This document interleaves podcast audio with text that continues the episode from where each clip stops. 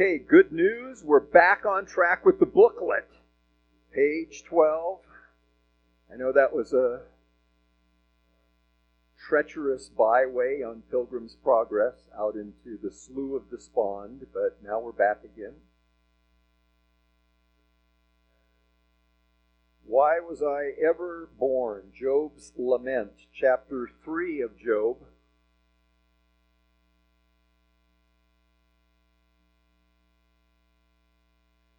Let's pray again. What a joy, what a delight it is, O Lord, to sit at your feet and to be instructed with your wonderful words of life. Father, it is you that teach us through the revelation that you have given us in your Son, and it is you, Holy Spirit, who have the the task of opening our hearts to be receptive and then to writing those wonderful words upon our inner person, on our hearts, that we might carry them with us wherever we go, that we might be motivated, that our perceptions might be uh, sharpened through the lenses of your word. Uh, we are part of a church that prizes the scriptures and the instruction of the scriptures, both in public worship and preaching, but also in te- teaching and discipling from house to house. And uh, certainly you give us this opportunity, and uh, I am so thankful for the, the privilege to uh, speak to these brothers and sisters and to see on their faces the eagerness with which they want to receive the word as it is implanted. And, uh, and so bless us. Uh, there's so many things that we could talk about, think about, that are germane to our study, and then that spin off logically as implications. Help me to be disciplined in, in staying to the main path so that we can uh, use the limited time that we have to good advantage. And we pray these things in Jesus' name. Amen. When a soul is overwhelmed with sorrow, what does it sound like? It sounds like crying. Uh, not only perhaps shedding tears, but it sounds like the cry with the voice from the depths of the heart. Now, we're good complainers. That's part of our fallen nature. And uh, so when we talk about somebody complaining, that's usually a negative assessment. They either are spoiled and they're complaining where there's nothing to complain about, or their whining is way out of proportion to whatever is going on. You know, we see it in our children. Um, they fall down. If nobody's close at hand, you see them from the other room. They get up, they look around, see if there's an audience. They get up and they play. They look around, they see mom or dad. That's uh, overdoing the complaint. And so we might sort of think that, particularly for Christians, I mean, we have all of these wonderful uh, faith principles, and that should somehow be a narcotic that takes away our pain or or renders invalid our complaint. Uh, so maybe we want to adopt the uh, the older term lamentation, just in our own minds, to distinguish it from complaint, I mean, basically they, they mean the same thing, but if, if complaint is trivial, a lament is when you really do have griefs to bear and must express them. And God, as He does with everything, He gives us the tools. Um, it's a little different context uh, of repentance, but at the end of Hosea, God tells his people as he calls them to repent, he says, Come back to me and say this. And he gives them the words to repent with. Well, here, God is saying, when you're crushed and you're hurting, lament and and I'm going to give you language of lamentation. And of course, a number of the Psalms are laments. And that's what we have here In our own contemporary culture, although it's not true of every subculture in our society, for the most part, mourning is understated. Uh, emotions are kept under control. Uh, but that's not so in other societies, and it's certainly not true of the ancient world of the Bible. In the Old Testament, mourning is described by many outward activities. Joseph tears his clothes, puts on sackcloth, and weeps in Genesis 15 at the death of his father. David tears his clothes and puts dust on his head. Tamar puts ashes on her head, tears her robe, and then puts on her hand, uh, puts her hand on her head and weeps aloud mourning, lamentation, is symbolized by sackcloth and ashes. And fasting often goes along with the expression of grief. Mourners sit in the dust.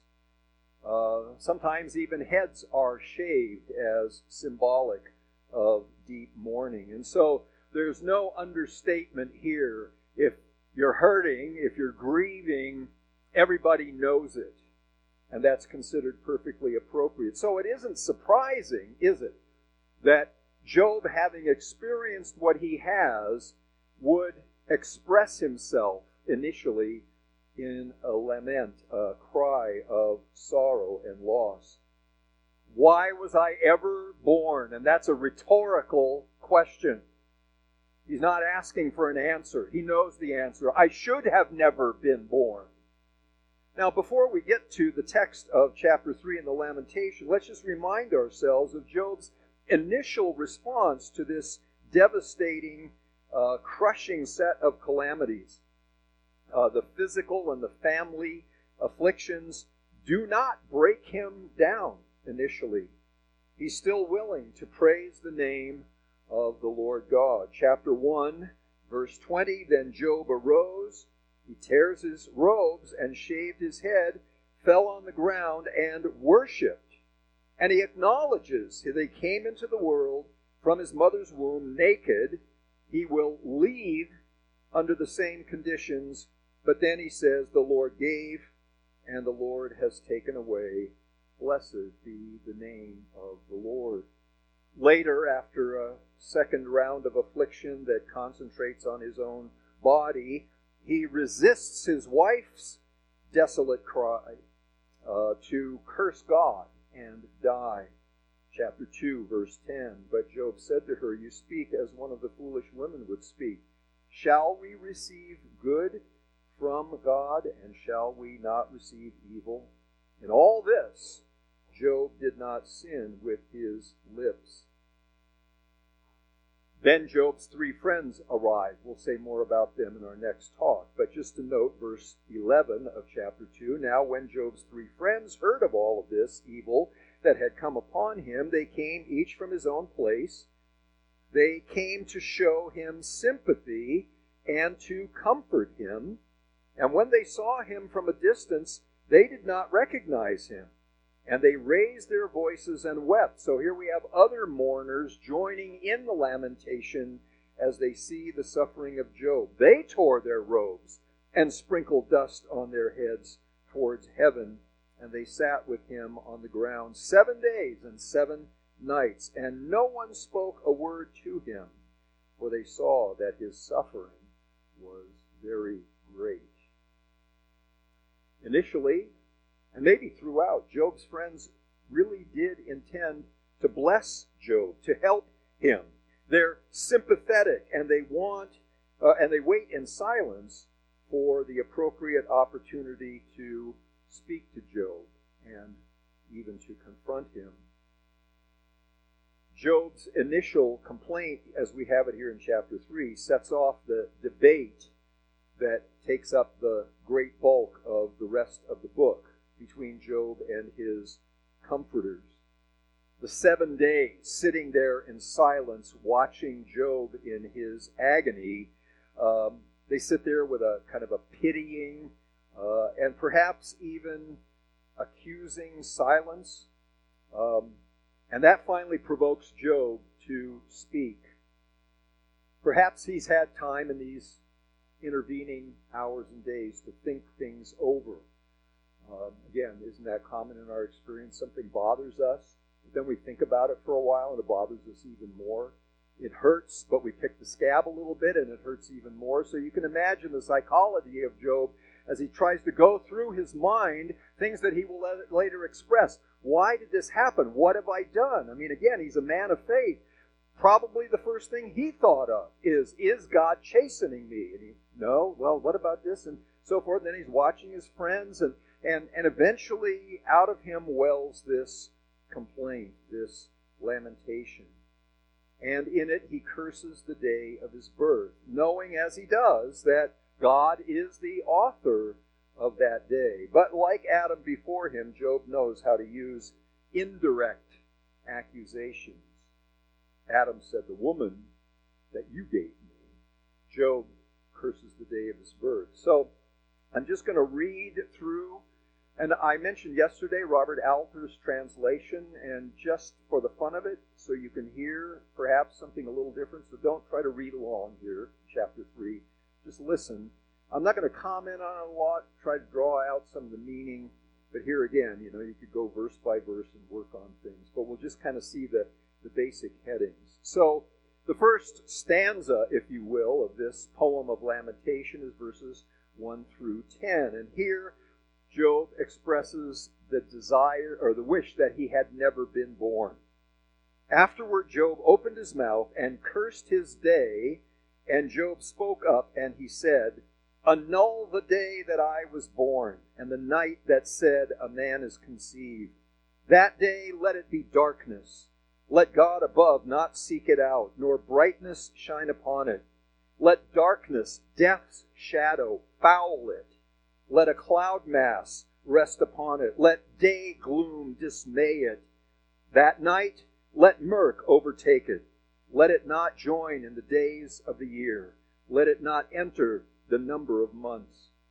Oh, let that night be barren. Let it have no song of joy. Let the day curses exit those ready to rouse Leviathan. Let its twilight stars go dark. Let it hope for day in vain, and let it not see the eyelids of dawn. For it did not shut the belly's doors to hide wretchedness from my eyes. Better that I had never been born. Powerful expression of lamentation it is just interesting there this kind of a sidebar that he curses the day of his birth and the day of his conception.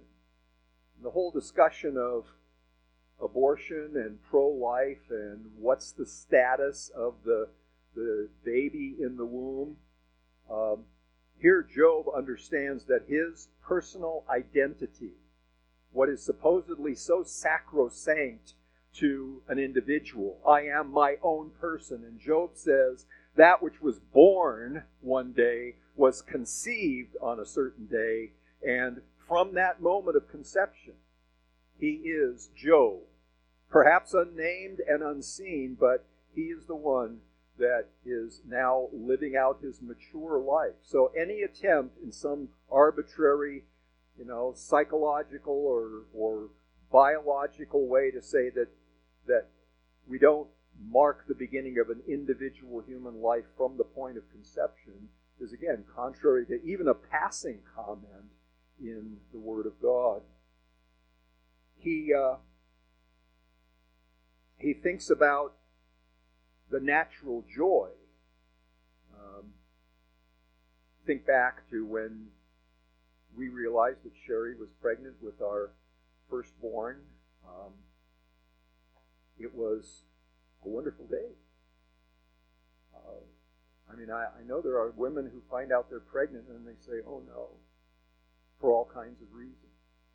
But most of us rejoice in the news that a child has been conceived, and we cherish that child even during those nine months, more or less, of, of preparation. And then on the day of the birth, uh, mom's exhausted, and dad's hanging out, handing out cigar. Oh no, anyway, it's a time of great joy. And so when, when Job says, My life has now become so miserable that I want all that light to turn into darkness, I want all that joy to be erased from the consciousness of myself and of everyone else. It's a, it's a pretty bitter expression. Then he goes on to, if I had to be born, better that I was born dead. So in verses 11 and following, why did I not die from the womb, from the belly come out and breathe my last? Why did knees welcome me, and why breasts that I should suck? For now I would lie and be still, would sleep and know repose, with kings and the counselors of earth, who build ruins for themselves, or with princes possessors of gold who fill their houses with silver. Or like a buried, a buried stillborn I'd be, like babes who never saw light. When the wicked cease their troubling and their the weary repose, altogether the prisoners are tranquil. They hear not the taskmaster's voice. The small and the great are there, and the slave is free of his master. So miserable that if he could have just collapsed a lifespan into either death in the womb or from the womb to the grave immediately. There's a uh, startling image in Samuel Beckett's play Waiting for Godot, where he envisions a gravedigger reaching up with forceps to deliver a child from a woman and carry it straight into the grave. It's disturbing, but that's what Job is asking for. Take me from the womb to the grave so that I won't experience all of this sorrow that I have undergone now. I mean, if you need a gut punch or two, Job's feeling it, and now he's giving it back to us See, we don't intellectualize this kind of a passage. We have to feel the brutality of the language, be crushed. That's how he communicates his grief, his sorrow to those who will listen to him. And then finally, failing that, if he has to live, it is that now God would end his life. Don't let this carry on any further. Bad enough that I've, I've experienced this sorrow for seven days. Now take my life. So, verse 20 and following. Why give light to the wretched and life to the deeply embittered, who wait for death in vain, dig for it more than for treasure, who rejoice at the tomb, are glad when they find the grave? To a man whose way is hidden, and God has hedged him about. For before my bread my moaning comes and my roar pours out like water. For I feared a thing, it befell me. What I dreaded came upon me. I was not quiet, I was not still. I had no repose, and trouble came. So, having affirmed the wisdom and the knowledge of God, Job can, in the next breath, express this deep, deep sorrow. Now we'll we'll talk about what this means for us in a few minutes, but but notice that um, when the curtain of sorrow comes down, and obviously, you know, we have a lot of little hurts and irks and difficulties, and we we can kind of step around the shadow or move on or adapt or improvise or overcome, but but for many of you, you have or you will experience sorrow so great that it's like the curtain, the blackout curtain comes completely down and you can't see any light at all. And that's what Job is experiencing. Unbelievers often express the desire to die because they want they think death is the end of their troubles. You know, they have no view of what comes after death. And so they just want to be released. You know, people suffering from terminal illnesses and things like that. If they're a non believer, they might even embrace euthanasia. Put me out of my misery. And that seems to be uh, the only perspective right now that Job has upon death. It will be release from suffering and rest from turmoils uh, that he is experiencing in his present. There's no reflection at all here about what might come after death, uh, whether it be eternal blessedness or eternal condemnation and punishment. And as I say, this is a perspective that's shared by many, many sufferers, especially those who don't have the hope of the gospel. And uh, this is one of the toughest way, places in which we have to witness, isn't it? When you have to tell somebody that thinks that death will release them, that death will only open a door to even greater sorrow and grief and loss under the eternal condemnation of God. That's really, really bad news. But if we don't tell people that, then we can't also tell them, but whoever believes on the Son has passed from death to life and has the prospect of eternal life and blessedness with God. And we've all failed, starting with me. We've kept our mouths shut in the face of the death of a non believer because we didn't want to make, and, and we know this isn't true, but we tell ourselves, I don't want to make a bad situation worse. Or maybe I don't want them to get mad at me and then they won't be friends with me anymore in the 15 minutes they have left to live. The good news isn't good news unless the bad news registers with us. And certainly, as we stand on the brink of death, the best thing that we can do for a suffering non believer is to tell them the truth. And it takes real courage. But the good news is that of eternal life. Well, Job's going to see a glimpse of that in a minute, but right now, he just sees death as a blessed end.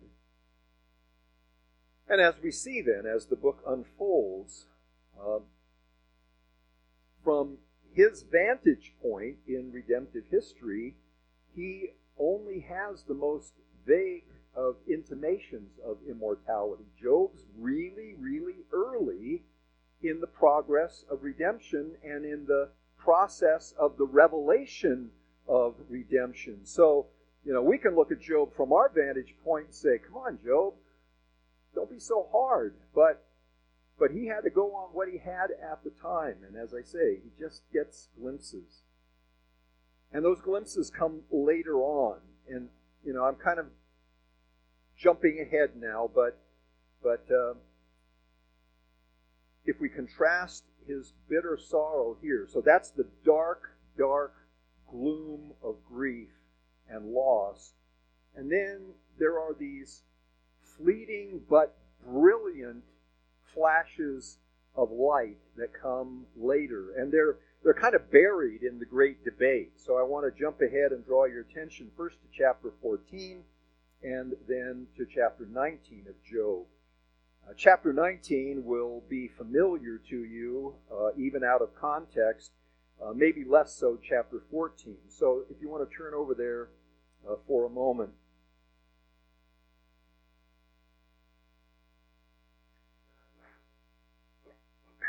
Now, despite the brevity, the, the trouble, the uncertainty of life, yet there is something beyond what appears to be the finality of death. Verse 1 of chapter 14 Man who is born of woman uh, is few of days and full of trouble. He comes out like a flower and withers. He flees like a shadow and continues not. You've heard that at funerals. I use that at funerals frequently. The brevity of life. And again, James says the same thing. Don't say, tomorrow I'll go here or there, do this and that. Your life is like a vapor. So that idea that life is short is expressed throughout the scripture again and again. We're like a flower that grows up, flourishes, and withers. We flee like a shadow.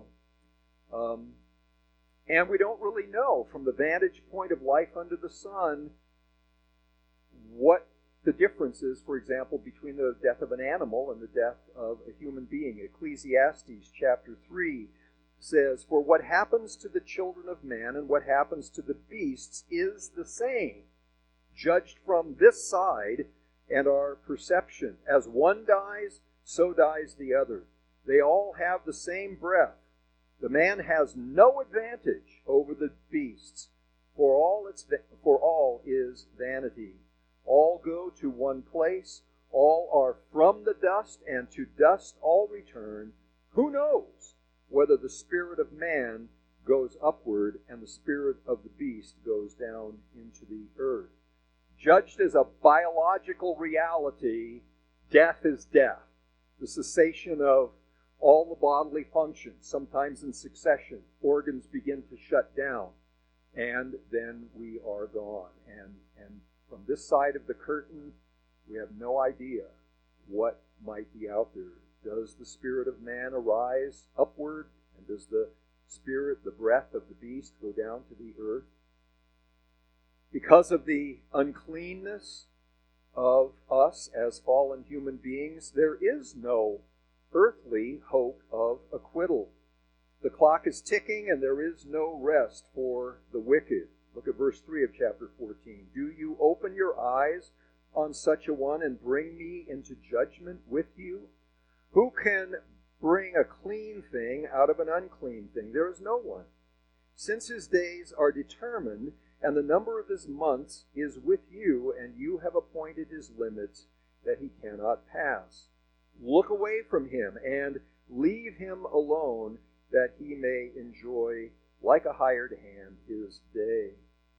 So, from Job's vantage point, death certainly is a judgment from God. He's got a good theology. The wages of sin is death.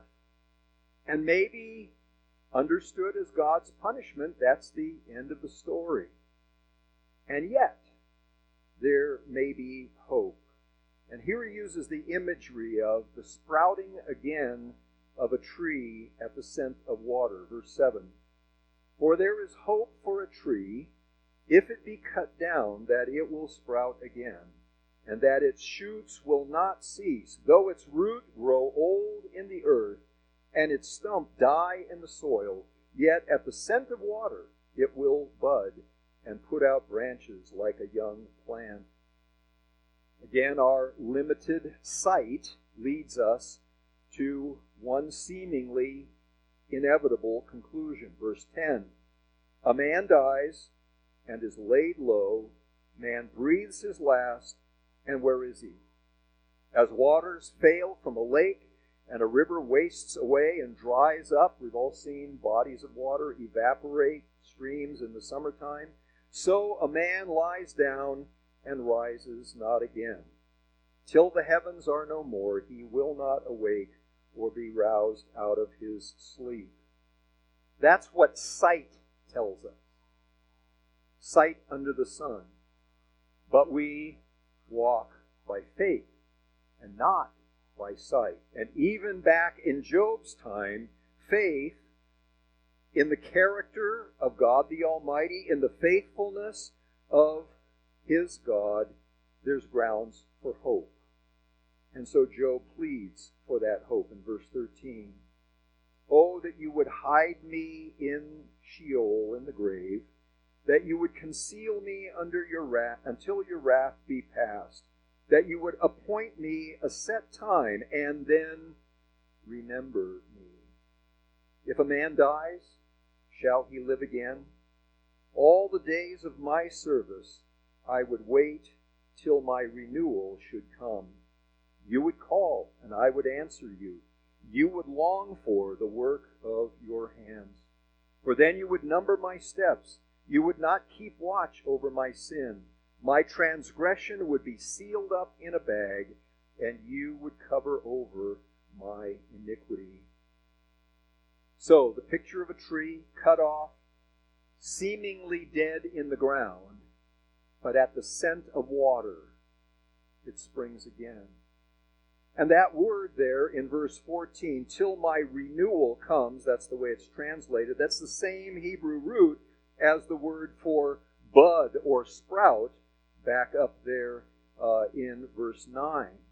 And so the picture is yes, I'm dead and buried. That seems to be the end of the story. But somehow, mostly mysterious, God will not forget me. And he will finally deal with the sin that is the cause of my death. And I will sprout again like that tree. And so there's that glimpse of resurrection. It's a beautiful passage, and it's a wonderfully comforting passage. Even though remaining silent for the present, seemingly God remaining silent for the present, Job's hope is that the Almighty, the Lord God, will yet cover his sins, take them away, and then overcome even the finality of death. Intimations of an embodied immortality. That's that city, that's that country that the saints, the other heroes, remember we wanted to put Job in Hebrews 11? He and the others were anticipating that. But here's Job way, way early, and all he gets is a little glimpse. As we move through the Bible, that light gets brighter and brighter and brighter because in Christ, God has brought life and immortality to light through the good news of the message of Jesus. And notice that it is this hint of resurrection, bodily resurrection, that is the vindication. If God is going to vindicate Job, it has to be by raising him from the dead and everything that must lead up to that. In the face of Satan's slander and his friends' coming accusations, Job's desire is that God would forgive his sin and raise him up on the last day. So, here at the midpoint, chapter 14, the midpoint of the great debate, as I've called it, um, which we haven't looked at in detail yet, is the, pro- the prospects of such a hope seem way off the map, and yet they are there nevertheless. Job's counselors are relentless, and Yahweh seems silent. He seems absent from the whole thing. Job is flirting with despair, and then comes this bright light. And it's rooted in the character of God and Job's confidence in Him. And that takes us then over to um, chapter 19. Chapter 19, verse 23. Job longs for a permanent record of his word. If God is not going to answer him now, maybe he will have to wait. Oh, that my words were written. Oh, that they were inscribed in a book. Oh, that with an iron pen and lead they were engraved in the rock forever. Job is confident in the character of God, and sometime, if not now, then, whenever then turns out to be, even though he has to wait, God will hear him and answer him. And so again, we have that ray of light. I know that my Redeemer lives, verse 25. And at the last day, he will stand upon the earth. And after my skin has been destroyed, yet in my flesh I shall see God, whom I shall see for myself, and my eyes shall behold, and not another. My heart yearns within me. The Lord God, who is the righteous judge, is also his Goel, his Redeemer, a kinsman Redeemer, the one who will stand in for him. So again, this is all developed. We won't take time with it. You know the bigger story of redemption, substitution, and all of that that is fleshed out in later revelation. God will stand at the last day upon the earth. And so there's an eschatological hope here but there's no explanation, no development. It's just, it opens up the light and then it closes up again, and you're back into the debate with Job's friends.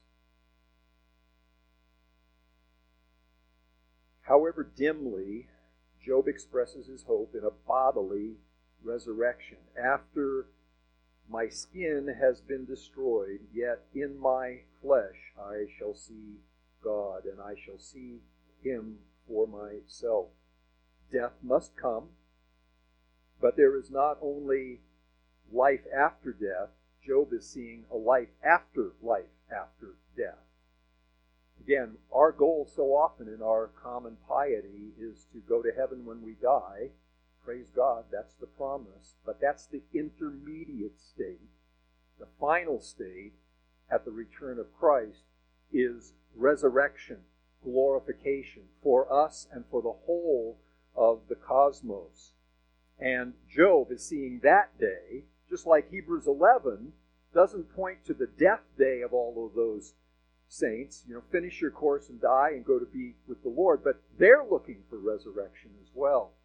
We really need to work hard at cultivating more centrally. Uh, one of my few pet peeves with our hymnals is that in the section on resurrection and life everlasting, there's more about going to heaven than there is about resurrection and glorification. And oftentimes the two are conflated into such a confusing amalgamation that you're not really quite sure what you're hoping for. So that's that's a sidebar, but put your hope not in your death day only when you go to be with the Lord, but in that resurrection day. That's what the whole creation is looking for. And here Job gets a little quick glimpse at it what Job agonizingly does not experience in his present, that is, an open personal communion with the Almighty, he is confident that will be restored to him in the future, in an embodied future. I shall see him for myself, and my eyes shall behold and not another. Job's hope in the redemptive grace and mercy of the Almighty uh, is tied up then with that idea of finally being vindicated. Ultimately, this is the hope of new creation. We have the down payment now in the Spirit of Christ, but it is coming as a new heavens and a new earth. When Jesus returns in glory on that day, he will transform our lowly bodies to be like his glorious body by the power that enabled him even to subject all things to himself. So we can see the full light, although, again, mystery, what we don't know, of which Job just had the momentary flashes of insight. Well, what are we to make of this opening speech of Job? I think we can respond to it with sympathy uh, and understanding on the one hand, and I've tried to stress that already, um, and an appreciation of how little he knew compared to what we now know as heirs of the new covenant. Uh, Job's pious friends are appalled at Job's speech. Um, you know, what we're afraid of if we express something that might sound like unbelief, and then we know our Christian friends are going to rebuke us for being so full of unbelief and doubt and fear. Uh, well, that's exactly how they respond to his lamentation, and it, it its apparent impiety and unbelief kind of finally kicks off their intervention as they begin to speak to Job in the next uh, section. Bildad is speaking representatively, and he said when he says to Job, "How long will you say these things?" and the words of your mouth be a great wind. So we'll pick up that strand. But for now, think about what you might say to Job from your vantage point as an heir of the new covenant. Sorrow and pain are real. They do overwhelm often every recollection of blessings and mercies. And we're talking about something deeper here than self pity. Um, and we always have to watch ourselves, you know. Is my lamentation true and appropriate? Or am I whining and complaining? But we're talking about like huge life crises most of the time before it squeezes out of us the, the, the blood of lamentation. And so we can understand why we or someone else might talk this way, why they might just be, you know, it's like getting hit by a big wave. Maybe you're standing waist deep or next week, neck, neck deep in the surf, and then the wave hits you and you're spinning around. Eventually, you right yourself and you get your feet back on the ground. But in that period of turmoil, these are the kinds of things that might well come out of your mouth. They're not words of unbelief, they are words of complaint to the God who you know is there. And whether he answers you or not, he hears you. And so we can be sympathetic. We can notice how quickly, here's just seven days, we can slip away from a confidence the Lord gives, the Lord takes away, blessed be the name of the Lord, into this kind of chaotic confusion and distress. Again, that matches our experience, doesn't it? Sometimes your first reaction to a crisis is pretty good. And a little bit later, you start falling apart. A lot of people who have lost loved ones, and they hold up pretty well for the first week or so, and then they sink into this kind of confusion. And there's lots of things that can contribute to that, but we've all, or most of us, have had that experience. And so we need to take heed to ourselves. The bitterness of Job's complaint is expressed in such powerful poetry. Not only does he fail to see the goodness of God in the land of the living, at least momentarily, but he characterizes the blessings from God, conception, birth, and a life with God, as curses. You know, Matthew Henry loves in his commentary to, to give us bumper stickers or wall plaques. Now, anytime you're reading Matthew Henry and he says note, the next sentence goes on the bumper sticker. It is good to make the best of afflictions, but it is not good to make the worst of mercies. Get it?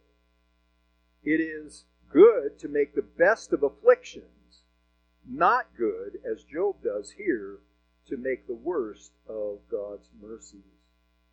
What we may think and say when we are overwhelmed by pain and sorrow and loss can look a lot like what Job has said here. So, but Job is a faithful servant of the Lord, profoundly shaken.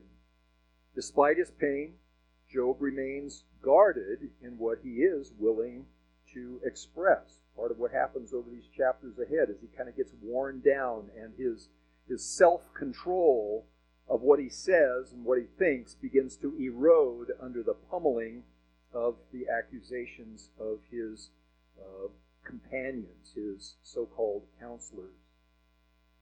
But we know so much more as heirs of the new covenant. And again, you know, you look at the disciples and you think, how could you guys be so dense? And we could look at Job and say, come on, Job. We know how it comes up. Matter of fact, we read the first part of it. So let's go ahead and give Job.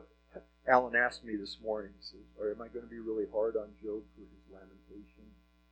Am I being too hard on him, Alan? No, no. We, if we've been there, we've been there, and we can express those things. But what consolations we have. Job did not have recourse to the scriptures. I mean, when Job is living, there's no Bible, no Old Testament, no New Testament. Paul tells us that the comfort of the scriptures is such a great resource, and we have it, and often we don't use it. We don't take advantage of it. Again, having ministered to sufferers over the years, it's shocking, even among Christians, how little they go to the Bible for consolation. They just try to pull it up out of themselves. Go to the Scriptures, use the Scriptures, read the Scriptures. Let them comfort you so that through endurance and that encouragement you might have hope. Specifically, Job knew nothing yet, even though he talked about a redeemer, uh, a kinsman redeemer who would represent him in some sense. He had no idea of Jesus, the incarnate God, the suffering God, and the sympathy of that God for us when we suffer. Job is afraid that God is absent. He's certainly silent. But we know God in Jesus Christ, ever present, always speaking to us by His Holy Spirit. Jesus said, If you've seen me, you've seen the Father. So this silent, hidden God of Job is the one that we behold in the face of Jesus Christ. Now, you know this. But again, our familiarity with these privileges, these blessings, can breed contempt, indifference. So when we really need to remember these things, often they slip from our mind. So we have access to the comforts of the Scriptures, knowing in clearer and more comprehensive terms God's purpose in our afflictions. And we've already looked at passages like James, where he tells us why we can rejoice even in the face of trials because of God's purpose in them. Uh, just to add a text, Romans 5 3. Not only that, but we rejoice in our sufferings, knowing that suffering produces endurance, and endurance produces character, and character produces hope.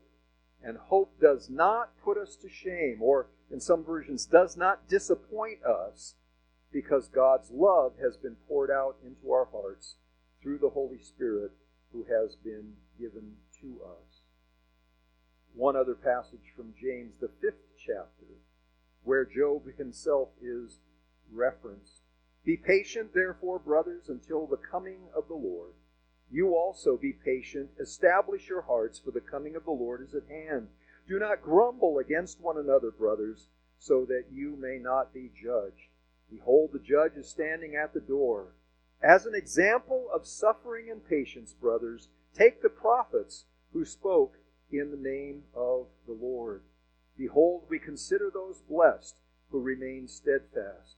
You have heard of the steadfastness of Job, and you have seen the purpose of the Lord, how the Lord is compassionate and merciful. Job has to learn that lesson we can read about it in the Bible and take it to heart. Lord, we thank you for permission to cry out honestly in our pain. We know you want us to immediately begin to have a conversation with ourselves to put that pain in the context that I've been trying to sketch this morning. But the cry of your people, especially when it's a cry directed to you, Lord, when we are clinging to you for dear life, we are as close to you as we can get.